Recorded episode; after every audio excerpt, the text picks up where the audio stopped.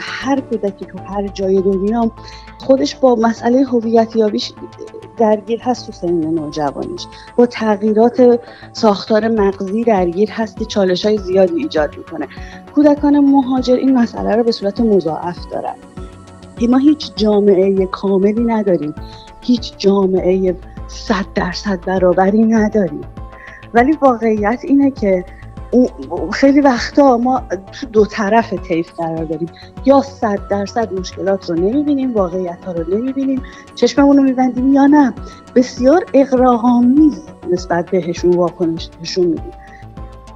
هیچ خانواده نمی‌تونه به صورت کامل همه مشکلات مهاجرت یا چالش های بچه ها رو برطرف کنه.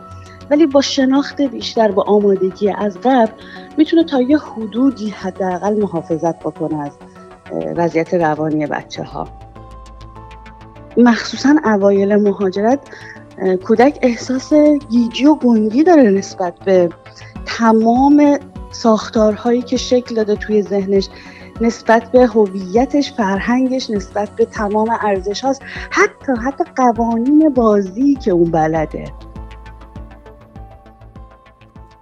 سلام همراهان خوب و شنوندگان پادکست سویدکست امروز هم با یک گفتگوی دیگه در خدمت سرکار خانم آزاده کرملی هستیم روانشناس مهاجرت و متخصص علوم اعصاب شناختی ساکن سوئد. خانم آزاده مجدد خیلی خوش اومدید به این اپیزود و خوشحالم بگم که خوشبختانه اپیزود اول با شما خیلی با استقبال خوبی روبرو بود و شنونده خوبی هم داشت.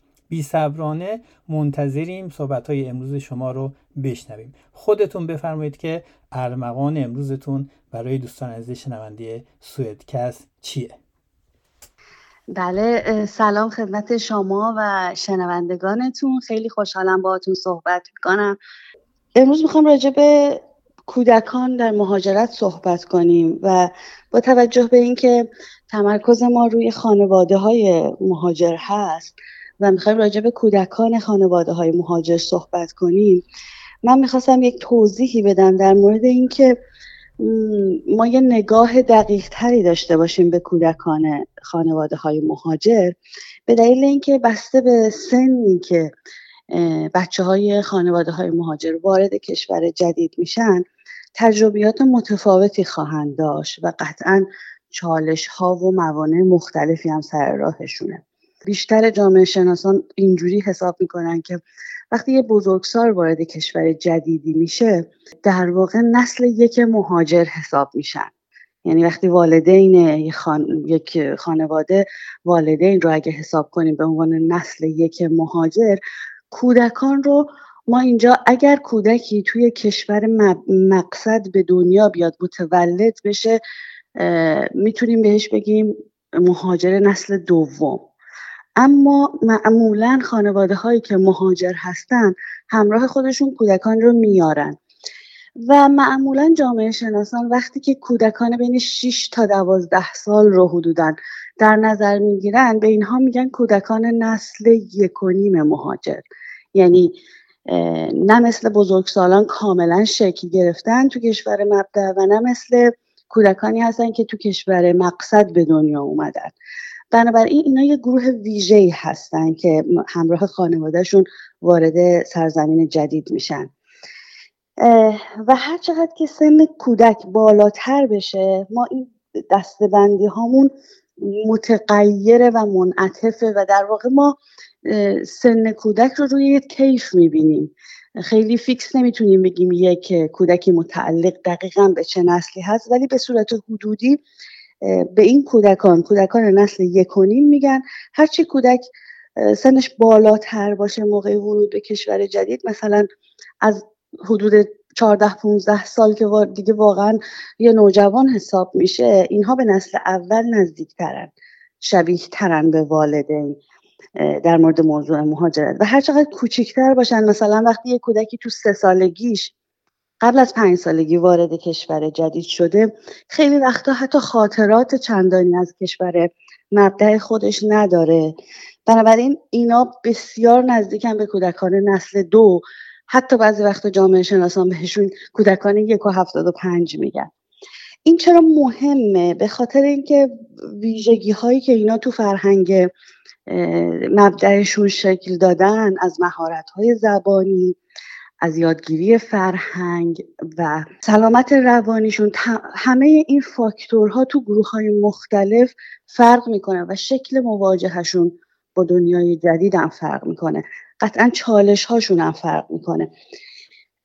البته اینا خیلی مسائل عمومی هست که من اینجا دارم اشاره می‌کنم. قطعا فرد به فرد خیلی متفاوت می‌تونه باشه و اینکه در واقع مهاجرت به, چه شکلی صورت گرفته؟ خانواده هایی که مهاجرت کردن آیا به صورت یک کوچه اجباری داشتن؟ مثل افرادی که از کشورهایی اومدن که درگیر جنگ هستن. اینها شرایط کودکانشون متفاوته. یا نه مهاجرت یه تصمیم خودخواسته بوده از طرف خانواده. بنابراین مسائلی که اینجا مطرح می‌کنیم مسائل عمومیه ولی می‌تونه در مورد تعداد زیادی از خانواده ها و کودکان مهاجر صدق بکنه. خب یه خورده من می‌خوام راجع ویژگی های کودکان نسل یکونیم که خیلی از خانواده های مهاجر در واقع این کودکان رو همراه دارن صحبت بکنم. همونجوری که گفتم اینا معمولا بین 6 تا 12 سال هستن. یعنی کودکانی که رنج سنی دبستان رو تقریبا دارن. معمولا خب زبان مادری رو یاد گرفتن. به احتمال خیلی زیاد تعداد زیادی از اینها زبان نوشتاری مادری رو هم یاد گرفتن. فرهنگ کشور خودشون رو پذیرفتن یاد گرفتن و درونی کردن. و یه ذخیره زبانی و فرهنگی تقریبا غنی با خودشون دارن. در واقع ارتباطاتشون با والدینشون و محیط اطرافشون یک ارتباط عمیق و سازنده بوده و یک تغییر جدی براشون ایجاد میشه. اما بیشتر پژوهش نشون میده که اینها وقتی که وارد کشور جدید میشن خیلی سریع زبان رو یاد می‌گیرن و تقریبا بعد از مدت بسته به ویژگی های فردیشون یک سال تا دو سال تبدیل میشن به بچه های دو زبانه و فرهنگ جدید رو معمولا خوب میپذیرن. اینا خودشون رو تقریبا بعد از یک مدتی متعلق می‌دونن به هر دو فرهنگ. اما همزمان اینا نسبت به فرهنگ مبدعشون و زبان مادریشون کنجکاوی زیادی نشون میدن. معمولا سوالات زیادی می‌پرسن از پدر مادرشون. معمولا مشتاقن برای اینکه عناصر فرهنگی کشور مبدعشون رو همراهشون داشته باشن مثلا جشنهاشون رو. ارتباطاتشون مخصوصا امروزه ارتباطاتشون رو به صورت دیجیتال از طریق شبکه های اجتماعی با دوستانشون با نزدیکانشون پدر بزرگ مادر بزرگ و افراد فامیلشون خیلی وقتا این کودکان حفظ می‌کنن. یعنی رشته هایی که اینا رو متصل می‌کنه به فرهنگ مبدع در واقع میمونه پایدار میمونه. و اینا توی دوتا فرهنگ می‌تونن عملکرد خوبی داشته باشن. عناصر فرهنگی هر دو طرف رو معمولا می‌گیرن. خیلی از پژوهشات تو کشورهای مختلف نشون داده که کودکان مهاجر این سن از نظر تحصیلیش و شغلی موفقن عموما. و حتی خیلی وقتا از بچه های کشور مقصد هم گاهی می‌تونن موفق تر باشن. حالا دلایل مختلفی براش گفتن. یکیش می‌تونه این باشه که به دلیل اینکه تو سنین کمی چند زبان رو یاد گرفتن معمولا حداقل دو زبانه هستن اینا گستره توجه بیشتری دارن و درک عمیقتر و گسترده تری می‌تونن از جهان داشته باشن. و نگاهشون به مسائل نگاه کلی تریه بنابراین اینا خیلی وقتا موفقیت های جدی دارن توی مسائل شغلیشون تحصیلیشون. اینا معمولا تو سنین نوجوانی هویت دوگانه ای رو شکل دادن. حالا بازم میگم بستگی داره به اینکه چه ویژگی های شخصیتی رو از قبل شکل داده باشن و اینکه بازم دقیقا تو چه سنینی وارد شده باشن. مثلا یک کودک 6 7 ساله تقریبا زبان نوشتاری رو می‌تونیم بگیم. احتمالا از کشور خودش بلد نیست. ممکنه تو کشور جدید یاد گرفته باشه. بستگی روی کرده والدینش و روی کرده اون کشور نسبت به زبان مادریش. اما اونهایی که سالهای ابتدایی تحصیل رو تو کشور خودشون بودن معمولا یه هویت دوگانه ای رو شکل میدن که سازگارانه است. علیرغم اینکه ممکنه تصور کنیم که این جابجایی می‌تونه هویت اینا رو خیلی متزلزل کنه ولی پژوهش ها نشون میده که اینا معمولا هویت سازگارانه ای دارن با محیط جدیدشون. علاوه بر اینکه یه هویت از فرهنگ خودشون دارن یه هویت جدیدم می‌گیرن. خیلی خیلی راحت معمولا ادغام میشن با شرایط توی کشور جدید و شرایط جدید رو میپذیرن. ولی از اون طرف اینا یه سری مشکلات براشون پیش میاد کودکان نسل یکونیم مهمترین مسئله که معمولا این بچه ها باش مواجه میشن اینه که به خاطر اینکه سیستم ادراکی خوبی رو شکل دادن اضطراب ها استرس هایی که والدین تو پرسه مهاجرت با خودشون حمل می‌کنن این کودکان به راحتی دریافت می‌کنن و اینا رو تحمل می‌کنن. خیلی وقتا این بچه ها نقش یه واسط رو دارن بین دو تا فرهنگ برای والدین. به دلیل اینکه اینا چون وارد سیستم مدرسه میشن خیلی راحتتر و زودتر زبان رو یاد می‌گیرن و خیلی راحتتر و زودتر آداب اجتماعی رو ممکنه یاد بگیرن قوانین رو حتی بفهمن. و خیلی وقتا والدین یه بار مضاعفی روی اینا قرار میدن از این بابت که اینا رو واسط می‌کنن بین خودشون و دنیای جدیدشون. یه وقتایی نقش مترجم رو می‌گیرن اینا. و حتی خیلی وقتا مجبورن این کودکان مدارک حتی خیلی رسمی رو برای پدر مادرشون ترجمه بکنن که اینها یه فشار مضاعفیه برای این کودکان. چون مسئولیتیه که فراتر از توانایی های ذهنشونه. این مسائل باعث میشه که اینا مستعد فشار روانی و استراب باشن. یه مشکلی هم که در ادامه اگر این خیلی طولانی بشه این وضعیت یعنی پدر و مادر نتونن خودشون رو به سطحی برسونن که خودشون بتونن عمل کرد داشته باشن از کودکانشون به عنوان واسط استفاده نکنن و فشار زیادی روی بچه ها باشه.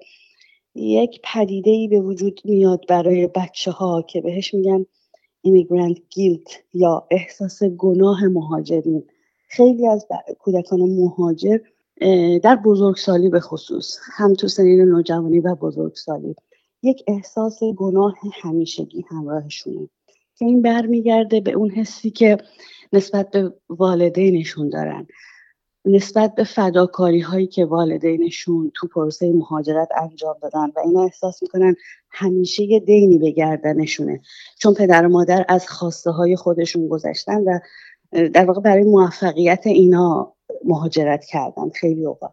اگر این شرایط یعنی ایجاد احساس گناه تو خانواده شکل گرفته باشه و اگر از حالت نرمال خارج باشه قطعا آینده شغلی تحصیلی و روابط عاطفی بزرگسالی این بچه ها رو تحت تاثیر قرار میده. و این یه مسئله ای هستش که خانواده های مهاجر باید هوشیارانه بهش دقت کنن مواظب باشن که مدام تکرار نشه که ما مهاجرت کردیم به خاطر شما به عنوان بچه ها و انگیزمون فقط شما بوده. چون ناخداگاه به صورت ضمنی حتی حتی اگه آشکار نباشه بچه های احساس وابستگی ناسالم احساس دین و گناه رو همیشه با خودشون حمل می‌کنن. مخصوصا اگر که طی پروسه مهاجرت والدین از نظر اقتصادی تحت فشار بوده باشن. و کودکان صاحب این هستن که خیلی وقتا پدر و مادر نیازهای بچه رو تو اولویت قرار میدن. و همه اینا می‌تونه منجر بشه به این احساس گناه که اگه از حالت عادی خارج باشه یه عنصر بازدارنده است تو رشد اجتماعیشون عاطفیشون. بله. پس اونجور که من متوجه شدم فکر می‌کنم که با این وجود والدین باید خودشون رو موازی با بچه ها در مسیر رشد اجتماعی و ادغام توی جامعه قرار بدن و همیشه رو به جلو باشن. مثلا کسب مهارت های اجتماعی زبانی ارتباطی که می‌تونه تاثیرات مثبتی رو به پروسه گذار از مشکلات اولیه مهاجرت داشته باشه. اینطور نیست؟ کاملا حق با شماست. درسته. کاملا همینطوره. خیلی خیلی خوبه که پدر و مادری که قصد مهاجرت دارن البته از کشور مبدع تا, تا جایی که براشون امکان داره آمادگی های لازم و از پیش در واقع تدارک دیده باشن. حالا یه بخش خیلی زیادش هممون می‌دونیم و می‌دونم که خیلی تاکید شده همه جا ولی انقدر اهمیتش زیاده که بازم ما اینجا بهتر تاکید کنیم اینه که مهارت زبانیشون رو بالا ببرن. مهارت زبانی که مرتبط هست با کشور مقصدشون یا اگر اون کشور انگلیسی زبان یا زبان انگلیسی رایج تو اون کشور حداقل بتونن تسلط خوبی داشته باشن. و همون جوری که شما اشاره کردین دقیقا همینطوره. این گفتگو رو توی خانواده داشته باشن که مهاجرت یک تصمیم خانوادگی بوده و در واقع فقط و صرفا به خاطر بچه ها اتفاق نیفتاده و حتما حتما از بهرهمندی های خودشون هم بگن به بچه ها همونجوری که شما گفتین. لازمه که به هر صورت ما باید حواسمون باشه به عنوان والدین این بار مضاعف رو روی کودکان قرار ندیم. چون اونها همینطوری که وارد کشور جدید میشن به خاطر شرایط سنیشون به خاطر اینکه توی پروسه رشدشون هستن هنوز مجبورن با چالش های مختلفی درگیر باشن. مثلا وقتی به سن نوجوانی می‌رسن هر کودکی تو هر جای دنیا خودش با مسئله هویت یابیش درگیر هست تو سن نوجوانیش. با تغییرات ساختار مغزی درگیر هست که چالش های زیادی ایجاد می‌کنه. کودکان مهاجر این مسئله رو به صورت مضاعف دارن. و اگر یک خانواده کارکرد خوبی نداشته باشه تو این مسئله و دوباره بار مضاعف احساس گناه هم منتقل کنه مسائل کودک رو خیلی پیچیده در می‌کنه. من فکر می‌کنم اشاره خیلی خوبی کردین دقیقا همینطوره. و اینکه همین جوری که فرمودین وقتی تو کشور مقصد قرار گرفتن خانواده ها تلاش بکنن که خودشون رو سریعتر با محیط جدید هماهنگ بکنن. و اگر به هر دلیلی این امکان براشون وجود نداشت یا سرعت پیشرفتشون کم بود راهکارهای دیگه ای فکر بکنن. مثلا همراهی دوستانشون ایجاد یه شبکه ارتباطی حتی کوچی به هر حال هر راه، راهکار رو روی کردی که بار رو از سمت بچه ها برداره. و یه فشار در واقع سنگینی رو از این بابت رو بچه ها نذارن خانواده هایی هستن که واقعا مدام برای کار ترجمهشون برای کار ارتباط با اداراتشون برای تماس های تلفنیشون تکیه می‌کنن رو بچه ها و این واقعا شاید به نظر یه کار ساده برسه از نظر والدین. اما برای بچه ای که خودش هنوز از نظر روابط اجتماعی تو دوران کودکی یا نوجوانیش هست می‌تونه یک فاکتور استرسایی خیلی بالایی باشه. خوبه که ما اینا رو بشناسیم و دنبال راهکار باشیم. صد درصد هیچ خانواده نمی‌تونه به صورت کامل همه مشکلات مهاجرت یا چالش های بچه ها رو برطرف کنه. ولی با شناخت بیشتر با آمادگی از قبل می‌تونه تا یه حدودی حداقل محافظت بکنه از وضعیت روانی بچه ها بله.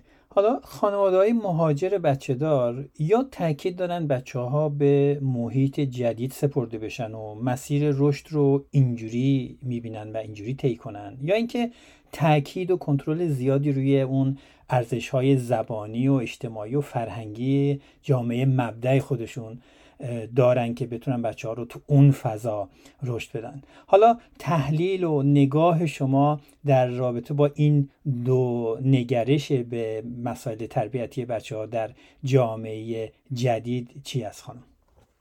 بله حتما. حالا من قصد داشتم تو قسمت راهکارها بیشتر راجع به این موضوع صحبت کنیم. ولی حالا که صحبتش رو شما عنوان کردی به نظرم اشاره درستیه و به جاست به دلیل اینکه والدین واقعا خوبه که ارزش های خودشون رو بشناسن از قبل و واقعیت ها رو هم رو ببینن.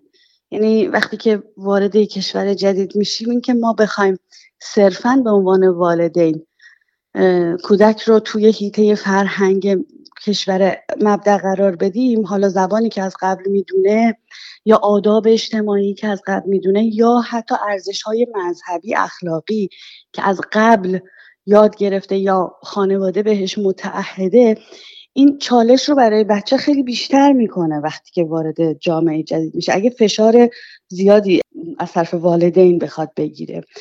از اون ور هم که شما فرمودین وقتی که وارد جامعه جدید میشن که رها کنن بچه رو و اصلا بدون قید و شرط بتونه فقط وارد دنیای جدید بشه در اصل بسته به ویژگی های شخصیتی و بسته به سن کودک این رها کردنه همیشه فرصت دادن نیست اگه متعادل نباشه.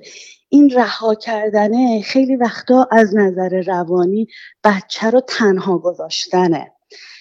یعنی اینکه وقتی بچه وارد شرایط جدید میشه مخصوصا اگه تو کشوری قرار بگیره. حالا خوشبختانه کشورهای زیادی برنامه هایی دارن برای ادغام کودکان تازه وارد. اما اگر کشوری باشه که مهاجر پذیر هم نباشه و کودکی که وارد میشه به عهده خودش و به عهده خانوادهشه که این فرایند ادغام رو بخواد طی بکنه اگه والدین بخوان فقط بگن که ما رهاش می‌کنیم که بره توی جامعه این کمک کننده نیست برخلاف تصورشون. به خاطر اینکه مخصوصا اوایل مهاجرت کودک احساس گیجی و گنگی داره نسبت به تمام ساختارهایی که شکل داده توی ذهنش نسبت به هویتش فرهنگش نسبت به تمام ارزش هاست. حتی حتی قوانین بازی که اون بلده. یعنی کودکان درستانی یه تایمی رو تو کشور جدید سر می‌کنن که قوانین بازی رو توی مدارسشون با دوستای جدیدی که شکل میدن یاد بگیرن. توی این پروسه والدین باید یعنی به صورت فعالانه وارد باشن. سعی کنن ارتباطشون رو با سیستم مدرسه یه بچه حفظ بکنن. سعی کنن نگاهشون رو یه نگاه نزدیک به بچه ها داشته باشن. اینکه فقط بخوان بگن که بر عهده جامعه میزبانه که بچه رو بپذیره و شکل بده به رفتارهاش این خیلی واقع بینانه نیست و خیلی وقتا مشکلاتی رو ایجاد می‌کنه همونجور که اشاره کردیم. قطعا ما خیلی باید حالا ارز کردم تو قسمت وقتی که به راه حلای نگاهی بندازیم خیلی مهمه که ما ویژگی ها و نیازهای کودک خودمون رو بشناسیم. خیلی از بچه ها علاقه مندی نشون نمیدن اصلا به زبان در واقع قبلیشون به اینکه بخوان تو رشد کنن و با فشار بیشتر اینا رو دورتر می‌کنیم احتمالا.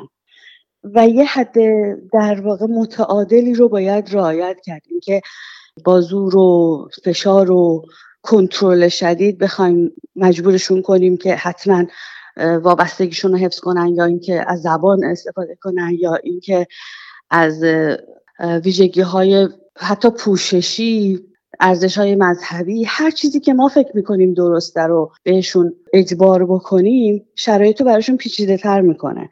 قضیه رو سختتر می‌کنه و احتمالا روی گردان تر میشن. گرچه معمولا بچه های سنین دبستانی مخصوصا اگه مدرسه رفته باشن. و از قبل شکل داده باشن زبان و نوشتار رو معمولا نسبت به فرهنگ کنجکاو میمونن. ولی این در واقع هنر ظریف پدر و مادره که چطور در عین این که اگه می‌خوان فرهنگ خودشون رو حفظ کنن توی خانواده با فعالیت های لذت بخش این کار رو انجام بدن. نه با یک آموزش اجباری که بشین بنویس و بخون. خیلی وقتها یه بازی که تو زبان مادری انجام میشه تو خانواده خیلی می‌تونه موثرتر باشه. چیزی که تو فرایندش بچه لذت ببره. احساس آرامش و احساس خوشایندی براش داشته باشه. تا اینکه بخواد فقط بشینه و آموزش رسمی بگیره بنویسه حفظ کنه. اینا معمولا جوابگو نیست. به خصوص به دلیل اینکه توی درگیر یادگیری زبان جدید هستن و تو مدرسه فشار بیشتری روشون هست نسبت به بچه های دیگه این خستگی ذهنی ممکنه مانع از این بشه که بخوان پذیرای آموزش رسمی بیشتری باشن. و هر جایی که ما می‌بینیم بچه روی گردانی می‌کنه اساسا باید بفهمیم که یه مشکلی هست. یعنی خیلی وقتا بچه ها نشانه ها رو میدن به والدین. حالا اگر که این بر اثر اجبار بوده باشه. خیلی وقتا بچه ها امتناع می‌کنن دوست ندارن نمیان اون تایم رو نمی‌ذارن که همراه خانواده باشن. مخصوصا اگه قرار برنامه آموزشی باشه. از اون طرفم اگه کاملا بچه ها رو رها کنید دارید می‌بینید که فاصله ایجاد میشه. دارید می‌بینید که تقریبا خیلی از خانواده ها رو من می‌بینم. دیگه بعد از یه مدتی مکالمه مشترکی با بچه ندارن. یعنی اینقدر بچه رو رها کردن به قول شما و وارد محیط جدید شده و انقدر ادغام شده به, به زن خودشون تو محیط جدید که نمی‌تونن حتی یه مکالمه کوتاه داشته باشن تو زبان مادری و احساس نزدیکی دیگه از بین رفته. بنابراین این ایجاد تعادل یه هنر ظریف والدینیه که خب خیلی کار ساده ای ممکنه نباشه اما من میگم باید نشانه ها رو زود دریابیم. بچه ها به همون نشانه ها رو میدن. اینکه نزدیک باشیم باشون اینکه مخصوصا با کادر مدرسهشون با معلماشون راجب رفتاری که بیرون از خونه دارن نشون میدن واکنش های هیجانیشون همه اینا بتونیم گفتگو کنیم. خیلی چیزا رو می‌فهمیم. حالا من خیلی وقتا توصیه می‌کنم به خانواده هایی که می‌خوان مهاجرت کنن اگه توی کشور مقصد دوستان و نزدیکانی دارن اگه براشون امکان پذیر هست یا مسافرتی داشته باشن به این دلیل که بچه ها حداقل می‌تونن محیط رو کم کم درونی کنن بپذیرن ببینن و اگه براشون امکان پذیر نیست شرایط رو بپرسن از نزدیکانشون دوستانشون یا مطالعه کنن خودشون. هر چقدر بتونیم ما تسلط بیشتری داشته باشیم به محیطی که بهش وارد میشیم در واقع مدیریت هیجانات خودمون به عنوان والدین موفق تره و هر زمانی که پدر و مادر بتونن به صورت مؤثرتری خودشون رو مدیریت احساساتشون رو در دست بگیرن همین موضوع به صورت یه رول مدل میشه اولا برای بچه و اینکه بهشون امکان میده با تسلط بیشتری ارتباط بگیرن با بچهشون. قطعا ما چالش هایی رو داریم می‌بینیم که خیلی فراتر از تصوریه که والدین دارن از قبل اما هر چقدر که ما سعی بکنیم نگاه از قبل نگاه آشناتری به موضوع داشته باشیم کمکمون می‌کنه. و همینطور باید دقت کنیم حواسمون باشه به عنوان والدین که بچه‌ای که تو محیط جدید قرار گرفته همونجوری که شما اشاره فرمودین این نیستش که صرفا به دلیل اینکه تو سیستم آموزشی رفته همه چی سر جاش قرار می‌گیره خیلی زود. اولا که بچه با بچه فرق می‌کنه پرسه رشدش پرسه اجتماعی شدنش ویژگی های فردیش تمام اینا فرق می‌کنه و واقعا اگه ما نشونه هایی می‌بینیم که به همون هشدار داره میده بچه اگه زیادی منزوی شده اگه صحبت نمی‌کنه اگه اشتهاش خوابش تغییر کرده خیلی وقتا من با بچه های صحبت کردم که مشکلاتی دارن که بیان نمی‌کنن. مشکلاتشون رو بیان نمی‌کنن به همون دلیل احساس گناهی که دارن و شرایط خانواده رو می‌بینن. خیلی وقتا بچه ها بیشتر از اون چیزی که ما احساس می‌کنیم شرایط رو درک می‌کنن و می‌فهمن و موضوعات رو پیش خودشون نگه میدارن. من با یه کودک ده ساله صحبت می‌کردم راجع به مشکلاتی که به نظرش میمد این بچه میگفتش که یکی از مسائلی که داشت که عنوانش نمی‌کرد و ازش رنج می‌برد این بود که می‌گفت من دوستایی پیدا کردم و دوستای خوبی هم پیدا کردم توی مدرسه.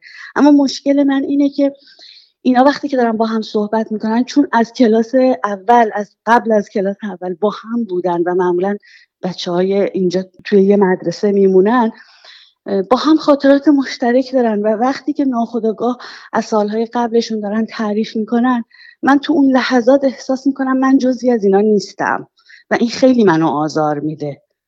و وقتی ازش پرسیدم که تا حالا با کسی اینو عنوان کردی گفت نه. به خاطر اینکه من احساس می‌کنم مش... این مشکل من مشکل خیلی مهمی نیست چون خانواده من همینجوریش درگیر مسائل مهمتری خیلی خیلی مسائل زیادی هست. به خاطر همین من حالا می‌رسم به اونجایی که ما مهمه به عنوان والدین به قول معروف باب گفتگو رو با بچه ها باز نگه داریم. مسائلی که به مشکلات اقتصادی به قول شما مسائل تحصیلی ددلاین هایی که وجود داره برای تحویل پروژه همه اینا اضطراب زیادی رو وارد می‌کنه به والدین. اما باید یادمون باشه این تو دنیای بزرگسالی معنا داره. تو دنیای کودکان مسائل اونا براشون کمال اهمیت رو داره. نمی‌تونیم بگیم که خب این که چیز مهمی نیست. یعنی واقعا اگر یه گفتگوی همدلانه نداشته باشیم با بچه هامون قافل میمونیم ازشون. و این نشونه ها ممکنه به نظر ما یه چیز سبک و عادی برسه. اما این احساس دورافتادگی تنها موندن ترد اگه شدید باشه توی بچه و اگه راهکار مناسبی نداشته باشه می‌تونه به مرور تبدیل به مشکلات روانی براش بشه. و خیلی وقتا خانواده هستن که بچه هاشون تو شرایطی در واقع مراجعه می‌کنن کمک می‌گیرن که رسیدن به مثلا خدای نکرده افکار خودکشی بچه پیدا کرده. بنابراین دقیقا همینطوره. هر مشکلی و هر مسئله که ما داریم بابت مهاجرت و به هر شکل و سیستمی که وارد دنیای جدید شدیم باید حتما ارتباط مؤثرمون رو با بچه ها حفظ بکنیم. و این ارتباط مؤثر مهمترین مسئله است. قطعا والدین قادر نیستن همه مشکلات رو رفع کنن. قادر نیستن تمام چالش ها رو پاسخگو باشن. اما مهمه که مطلع باشن. مهمه که ارتباط داشته باشن. به خاطر اینکه حتی همین گفتگوی ساده مکالمه ساده همدلانه اینکه یه شنونده خوبی برای بچه باشیم همین خودش به تنهایی کفایت می‌کنه که یک بخش خیلی زیادی از استرس روانی بچه کم بشه تو این پروسه. اینکه احساس کنه کسی رو داره به امن تو خانواده می‌تونه بهش تکیه کنه می‌تونه با زبانی که باهاش راحته باهاش صحبت بکنه این یه بخش خیلی زیادی از مسائل بچه ها رو حل می‌کنه. حتی اگر راه حل قطعی برای اون موضوع نداریم. ولی می‌تونیم کمک بگیریم. همیشه کمک گرفتن هم این نیستش که صد درصد بتونیم راهی پیدا کنیم. یه وقتای کمک گرفتن اینه که می‌تونیم با بچه‌مون صحبت کنیم یه راهی پیدا کنیم که با این قضیه کنار بیاد. ما می‌دونیم خیلی از واقعیت ها قابل تغییر نیست. این واقعیت که مثلا این کودک توی خاطرات گذشته نبوده واقعا واقعیتی که قابل تغییر نیستش. و جالب اینه که بعد از اینکه من چند جلسه صحبت می‌کردم با این, کودک یه راهکاری رو خودش به من پیشنهاد می‌داد که استفاده می‌کنه و برای من خیلی جالب بود و خیلی خلاقانه بود. برخلاف اینکه ما خیلی وقتا تصور می‌کنیم راه حل پیش ماست اما تو گفتگوی با بچه ها پیداش می‌کنیم. این بچه گفتش که وقتی من ازش پرسیدم تو این شرایط چی کار می‌کنی؟ بعد از اینکه یه گفتگوی طولانی چند بار اتفاق افتاد. گفت من به این فکر می‌کنم که درسته که من همراهشون نبودم با دوستام تو خاطرات گذشتهشون ولی با این احساس که اونجا نبودم امروز که باهاشون هستم و روز خوبی دارم و نمی‌خوام خراب کنم. بنابراین سعی می‌کنم از این که الان باهاشونم خوشحال باشم و شکرگزار باشم و سعی کنم از لحظه ای که باهاشون دارم لذت ببرم. و این خیلی برای من جالب بود. شاید واقعا پدر و مادر به راحتی نتونن حتی این نگرش رو القا کنن به بچه ها خیلی وقتا تو گفتگوی با بچه ها خیلی خیلی راهکار خلاقانه از خودش می‌تونیم بگیریم. و این راهکاری بود که این بچه پیدا کرده بود. و برای من جالب بود که خیلی اشاره می‌کرد به عنصر شکرگذاری می‌گفت من همش به خودم میگم بابت اینکه الان دوستایی به این خوبی دارم و الان روزه به این قشنگی دارم شکرگزار باشم و این روزو خراب نکنم با این افکار. می‌دونی؟ بنابراین مهمه که ما باب گفتگو رو باز بذاریم با بچه ها نزدیک باشیم باهاشون صحبت کنیم و بشنویمشون بدون قضاوت. خیلی وقتا بچه ها از ترس اینکه قضاوت نشن از ترس اینکه مشکلات رو بیشتر نکنن از ترس اینکه اون چی که باور دارن در تضاد هست با چیزی که والدینشون باور دارن و قبول دارن حرفی نمی‌زنن گفتگو نمی‌کنن میرن تو انزوا و خطرناکه اینجا. این خطرناکه. به خاطر اینکه اتفاقاتی میفته تو ذهنشون حداقل تو دنیای درونیشون که می‌تونه براشون خطرناک باشه براشون آسیبزا باشه و پدر مادر ازش بیخبر باشن. از بقیه چالش هاشون اینه که خیلی وقتا تو دوستیابی اینا مشکل پیدا می‌کنن تو مدرسه یا تو محیط جدیدشون. خیلی وقتا تحت قلدری قرار می‌گیرن. تو خیلی از مدارس بچه های جدیدی که وارد میشن بچه های قبلی حالا لزوما اونا از بچه های کشور میزبان هم نیستن. ممکنه مهاجرین دیگه ای باشن که حالا زودتر وارد اون کشور شدن. و قلدری کردن و تحت قلدری قرار گرفتن بچه ها یه موضوع بسیار بسیار جدیه. خیلی از پژوهش ها نشون میده تعداد زیادی از بچه هایی که تمایل به خودکشی دارن افکار خودکشی دارن بچه هایی که تحت قلدری قرار گرفتن. اگر نشونه های این مسئله رو می‌بینیم حتما خیلی زود باید بررسی بشه. حتما با مدرسه در میون گذاشته بشه. خیلی وقتا بچه ها وقتی که تحت آزار قرار می‌گیرن از طرف بچه های دیگه حتی عنوانش نمی‌کنن. به این دلیل که خیلی وقتا تو مدرسه رایجه که اگه بری بگی مثلا به معلم تو یه بچه لوز هستی و یه لیبلی هم بهش می‌زنن که جرأت نکنه بخواد بره عنوان بکنه مشکلاتش رو اینا چالش که معمولا بچه ها باش درگیر هستن و پدر مادر باید دقت کنن به این موضوعات. بعد از این غیر از اینها معمولا همونجوری که گفتم بچه های این نسل به خاطر اینکه آمادگی بالایی برای پذیرش زبان و فرهنگ دارن خیلی هاشون درصد بالایشون موفقیت تحصیلی بالایی رو تجربه می‌کنن و تقریبا تو آینده آینده شغلی خوبی دارن. به جز این نسل یه نسل دیگه ای از کودکان ما داریم تو مهاجرت که کودک نسل دوم حساب میشن. کودک نسل دوم اونیه که توی مهاجرت توی کشور جدید به دنیا اومده. خب از مزایاش اینه که اینجا تو کشور جدیدش زبان رو خیلی خوب یاد می‌گیره. معمولا بدون هیچ لحجه زبان جدید رو صحبت می‌کنن. خیلی زود به فرهنگ جدید مسلط میشن. خیلیاشون بستگی به شرایط و رفتار خانواده زبان مادری رو هم یاد می‌گیرن. البته اگه معمولا هر دو تا والد از کشور مبدع باشه از یک کشور باشن و همزبون باشن معمولا اینها زبان مادری رو تا حدودی یاد می‌گیرن. برای این بچه ها مشکل معمولا تو سن نوجوانی شروع میشه. وقتی که می‌خوان برای خودشون یه هویتی رو داشته باشن درونی کنن نمی‌دونن که خودشون رو چی بدونن. مثلا یه بچه ای که پدر مادر ایرانی داره. ولی توی کشور دیگه ای متولد شده خودش رو اگر ایرانی معرفی کنه که خیلی وقتا این کارو می‌کنن میگن من ایرانیم. اما وقتی باشون صحبت می‌کنی میگن که من میگم ایرانیم ولی من مطمئن نیستم که ایرانیم. چطوری می‌تونم ایرانی باشم با اینکه هیچ وقت ایران رو ندیدم؟ و هیچ وقت اونجا نبودم. من فقط پدر مادرم اونجا و من زبان رو یاد گرفتم درسته؟ ولی من هیچ وقت اونجا نبودم. چطوری خودم باید ایرانی بدونم؟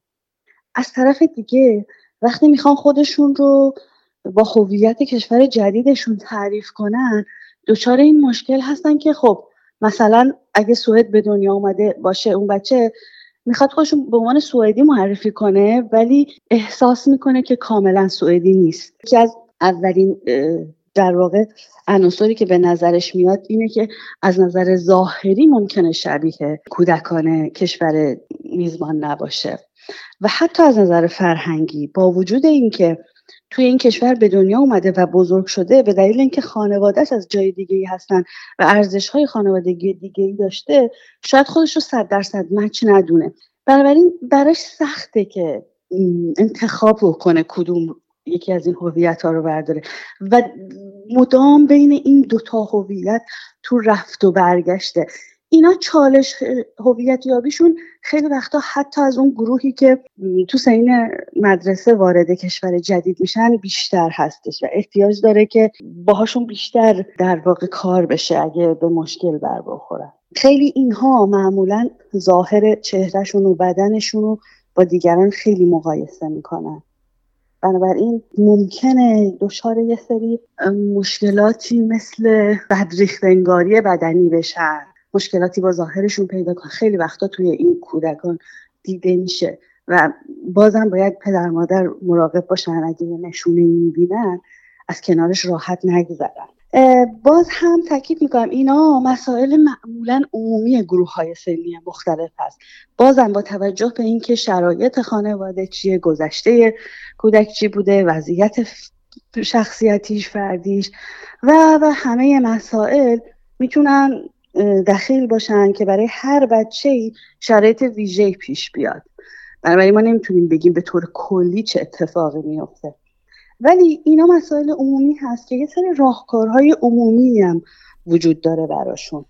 اگه بخوایم به راهکارها اشاره کنیم یکیش و مهمترینش اینه که برای بچه هایی که وارد کشور جدید میشن تو سنین نوجوانی یا تو سنین مدرسه اون کمک های اولیه‌ای که پدر مادر بتونن بدن هم راستا با مدرسه برای اینکه یاد زبان رو بتونن راحت تر یاد بگیرن خیلی مهمه. خیلی الان امکاناتی وجود داره از طریق مثلا شبکه های اجتماعی مربوط به بچه ها مثلا مثل یوتیوب مختص بچه ها یوتیوب کیز که بچه ها می‌تونن از طریق کارتونایی که می‌بینن تو زبان مقصد خیلی راحتتر زبان یاد بگیرن. لزوما ما همیشه تاکیدمون نباید روی آموزش های رسمی باشه که گاهن خسته کننده است یا زننده است برای بچه ها خیلی لازمه حتما فرهنگ کشور مبدع رو به بچه هامون حداقل آشناشون کنیم باهاش. خیلی از کشورها ضمن اینکه برنامه رسمی خودشون رو دارن برای مهاجرین برنامه های آموزش زبان مادریشون رو دارن یا برنامه های عناصر فرهنگی کشور مبدع رو دارن. خیلی خوبه که اینا رو حتما خانواده ها دقت کنن که بچه ها شرکت کنن خودشون شرکت کنن. اگه مجامع فرهنگی هست که مرتبط میشه با کشور مبدعشون خوبه اگه براشون امکان پذیر هست دسترسی دارن. بچه ها رو همراه خودشون داشته باشن. بازم تاکید می‌کنم فعالیت ها نباید یه جوری باشه که بچه ها احساس اجبار و احساس آموزش رسمی بهشون دست بده همیشه.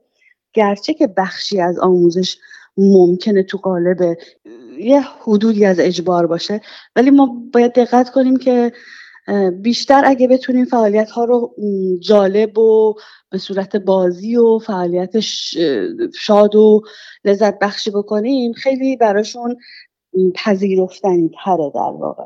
اما مهمترین و خیلی خیلی می‌خوام تاکید بکنم روی این موضوع مهمترین عنصری که ما راجع به بچه های کودکان مهاجر باید در نظر بگیریم گفتگوی همدلانه است باهاشون.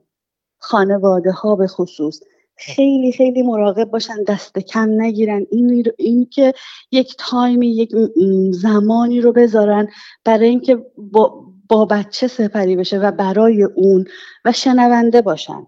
ما خیلی وقتا مسائل رو نمی‌بینیم نمیشنویم چون فرصتی رو فراهم نمی کنیم درسته که مشغله تحصیلی مشغله شغلی و استرس های مهاجرت رو خانواده هست اما لازم نیست تایم خیلی زیادی زمان خیلی زیادی رو ما برای بچه اختصاص بدیم.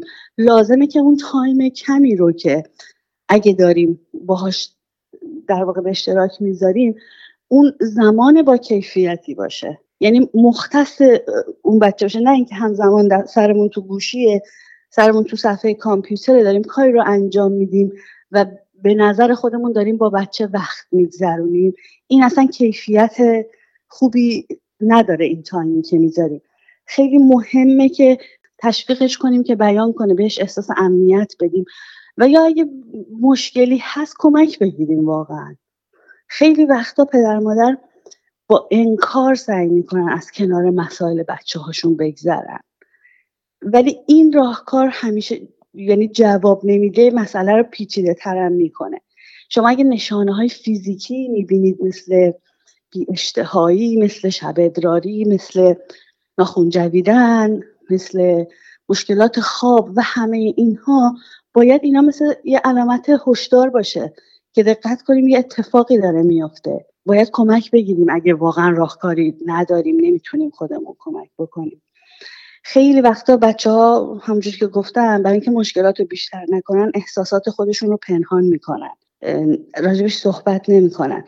و وظیفه پدر مادره که تشویق کنن هم صحبتی رو. البته این یه الگویی اگه تو خانواده شکل گرفته باشه یعنی بدونن بچه ها که خانواده جاییه که آدم توش صحبت می‌کنن همدلی وجود داره معمولا این الگو رو می‌گیرن و انجامش میدن. ولی حتی اگه این اتفاق نیفتاده شروع کنن این کار رو به خصوص بعد از مهاجرت انجام بدن. اینا یه راهکارهای عمومی هستش که ممکنه به درد خانواده ها بخوره کمک کننده باشه. ولی بازم بستگی به شرایط هر کودکی می‌تونه این مسائل خیلی پیچیده تر یا ساده تر باشه. بله. حالا اگه در واقعیت های موجود توی جامعه علا رقم تمام اون تلاش هایی که برای رفع تبعیض میشه مثلا توی جامعه مثل جامعه سوئد بچه ها با تفاوت ها و تبعیض های روبرو شدن. مثلا تحت تاثیر حرفای اطرافیان یا رفتارهای اجتماعی بعضی از آدما توی جامعه. اون وقت وظیفه خانواده و والدین در دادن یه ذهنیت درست از واقعیت ها با یه ادبیات منطقی به بچه ها چیه که بچه ها آمادگی روبرو شدن با یه سری مشکلات رو داشته باشن ضمن اینکه این اتفاقا مانع رشدشون هم نشه. ببینید مثل همه آموزش های دیگه که به بچه ها میگیم و همه مسائلی که تو مسیر رشد بچه ها دربارش صحبت می‌کنیم به نظر من خیلی این روی کرد روی کرده مفیدتریه که ما همسو باشیم با روند رشد بچه ها یه مثال اگه بخوام بزنم مثلا ما تو آموزش آموزش های جنسی به کودکان ما واقعیت ها رو توضیح نمیدیم فلبداهه به بچه. ما سعی می‌کنیم محتویات ذهن بچه سوالاتش آشنایی هاش چیزایی که شنیده یا کنجکاوی هایی که داره رو اول بشنویم و متناسب با سنش متناسب با اون چه که شنیده و اطلاعات و سوالاتی که داره متناسب با وضعیت کودکمون بهش توضیح بدیم. بنابراین ما نمیایم مثلا اون اطلاعاتی رو که برای بچه 15 ساله 13 ساله 12 ساله لازمه. از نظر ویژگی های جنسیتی از نظر آموزش های جنسی بدیم به بچه مثلا 6 ساله بدیم. این یک اصل به صورت کلی تو ارتباط با بچه ها وقتی به مسئله تبعیض می‌رسیم توی جامعه. خیلی مهمه. علاوه بر اینکه همونجوری که شما اشاره کردین روی کرده جامعه جدید که چقدر مهاجر پذیر هستن چقدر برنامه های مدونی دارن که بپذیرن توی جامعه مهاجران رو و چقدر روش کار کردن. علاوه بر همه اینها گفتگویی که تو خونه انجام میشه. نگرش و نگاه پدر و مادر به اون سیستم چیزیه که بچه رو باورهاش رو شکل میده. یعنی اگه ما یه پدر و مادری هستیم که باور داریم تحت تبعیض قرار گرفتیم توی این جامعه. اگه باور داریم که اینجا رویکردها رویکردهای در واقع متعصبانه است نسبت به نژادها اینو بچه از ما می‌گیره به عنوان رول مدل میپذیره و این میره تو ذهنش میشینه. از طرف دیگه خیلی از پژوهش هایی که روی مسئله تبعیض نژادی انجام شده یه چیزی رو بیان می‌کنن.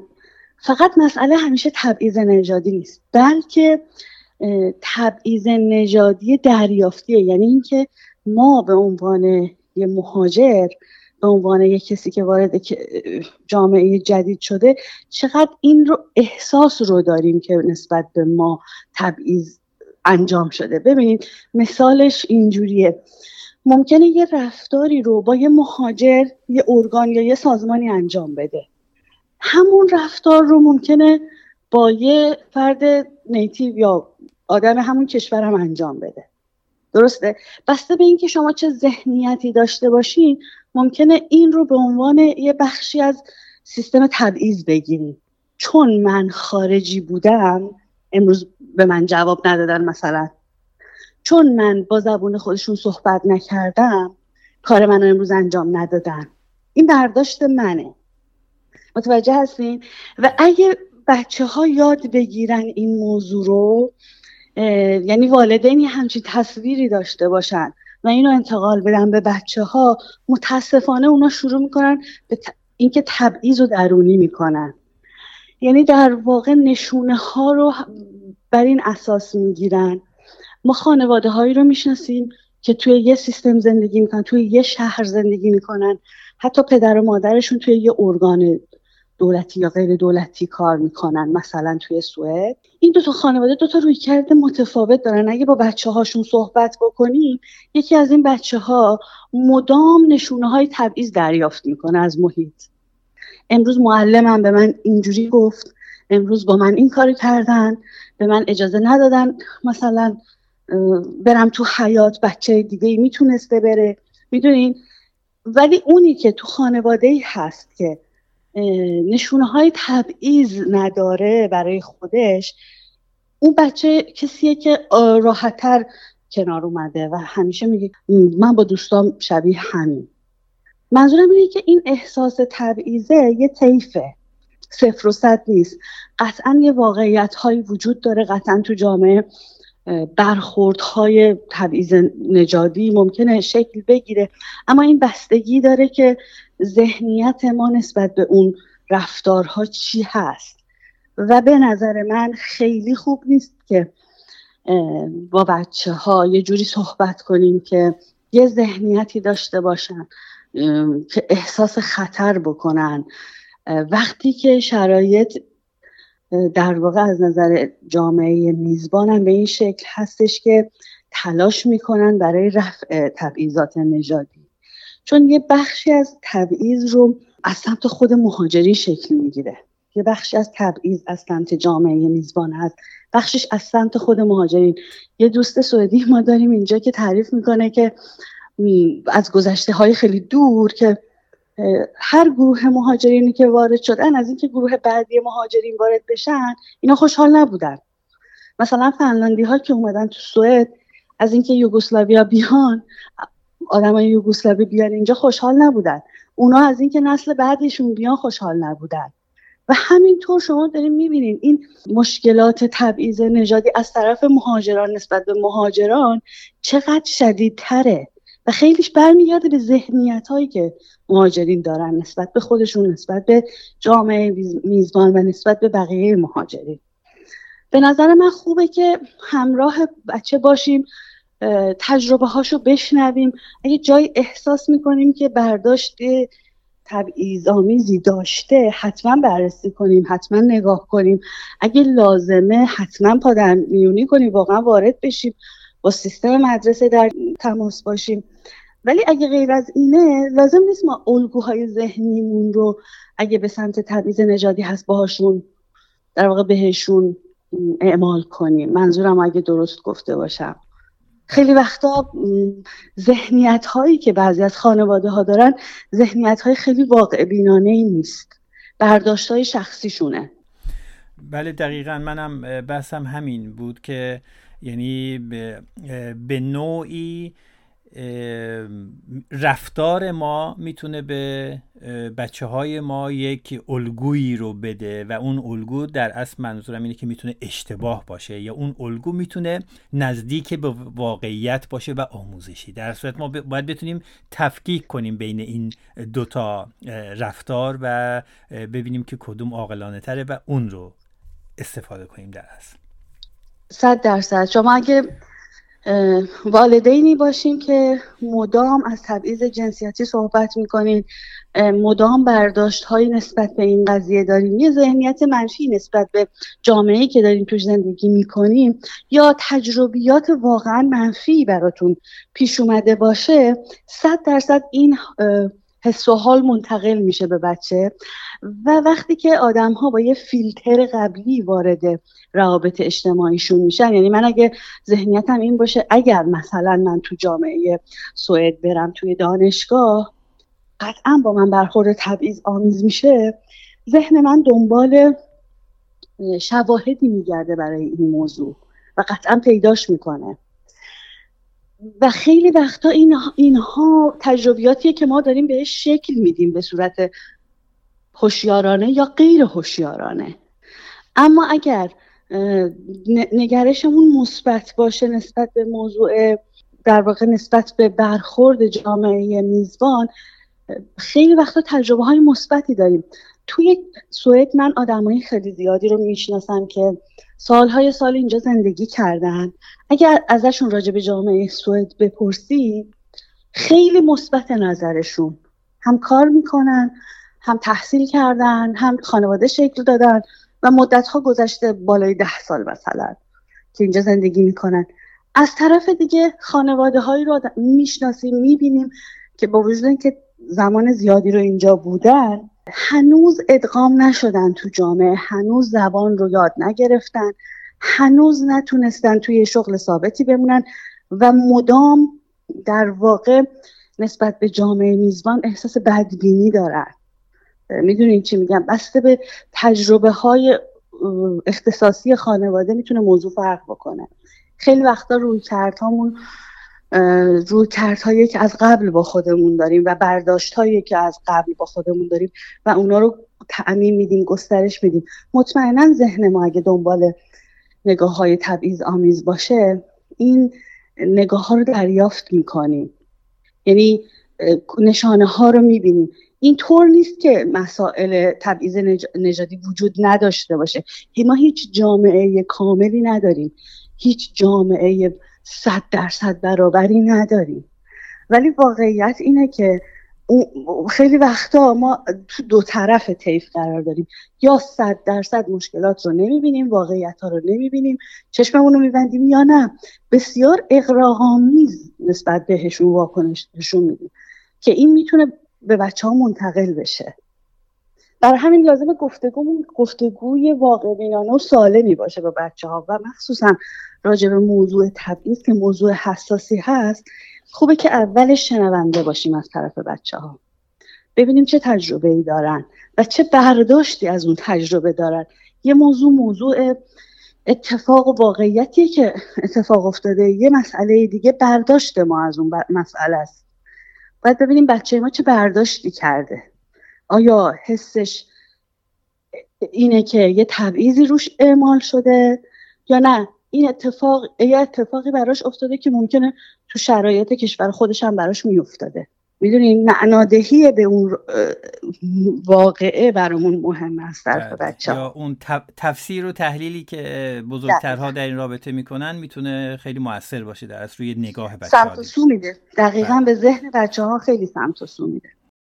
خب خانم آزاده خیلی ممنون. واقعیتش اینه که ما من می‌تونم به شخصه بگم که از صحبت های شما خیلی استفاده می‌کنم و دوست دارم که خب خیلی خیلی بی شما حرف بزنید و ما گوش کنیم. ولی خب بالاخره بحثا انقدر زیاده که همش در قالب یک اپیزود یا یک برنامه نمی گنجه. به همین دلیل خواهشم از دوستان اینه که اگر به طور موردی سوال براشون پیش میاد یا نیاز به مشاوره دارن؟ به خصوص در رابطه با بچه ها که موضوع خیلی مهمی هست. حتما از تجربیات و آگاهی های شما استفاده ببرن. شما هم صفحه اینستاگرام دارید هم کانال های دیگه ای هست که میشه با شما در ارتباط بود و بالاخره ما بتونیم در نهایت با کمک دوستانی مثل شما نسل بعدی و بعدی هایی رو که در جامعه در مهاجرت زندگی می‌کنن به عنوان نسل های موفقی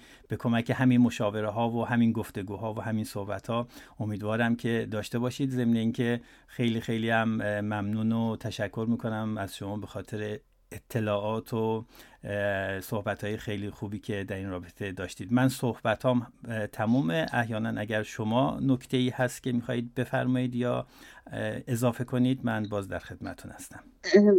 خواهش می‌کنم. خیلی لطف دارید. من به شخصه خیلی به خصوص بعد از مهاجرت خودم دغدغه بیشتری روی مسائل هیجانی روانی مهاجرین دارم. مخصوصا وقتی که نسبت به بچه ها در واقع اتفاق میفته و خیلی خوشحالم که یه پلتفرم هایی مثل در واقع پادکست شما هست که می‌تونیم مطالبمون رو با هم در میون بذاریم می‌تونیم به راهکارها فکر کنیم. و خیلی خیلی خوبه که جامعه ایرانی هم بتونه با همدیگه در ارتباط باشه و بتونیم از تجربیات هم از آگاهی های هم از تخصص هم استفاده بکنیم که این مسیر پرچالش رو حداقل تا یه حدودی برای خانواده ها و مخصوصا برای بچه ها مسیر دلپذیرتری بکنیم و کم چالش تر خیلی ممنونم از شما. بله امیدواریم و ما هم خیلی تشکر می‌کنیم از حضور شما. خب دوستان عزیزی که در این اپیزود با ما همراه بودید امیدوارم که بحث ها مورد توجهتون قرار گرفته باشه که اگر اینجور بود خواهش می‌کنم که اون رو با دیگران هم به اشتراک بذارید. ضمن اینکه اطلاعات ارتباطی با خانم آزاده کرم علی در توضیحات همین اپیزود وجود داره که اگر مایل بودید با ایشون مستقیم تماس بگیرید این امکان وجود داره. براتون آرزوی بهترین ها رو دارم. شاد و سلامت باشید.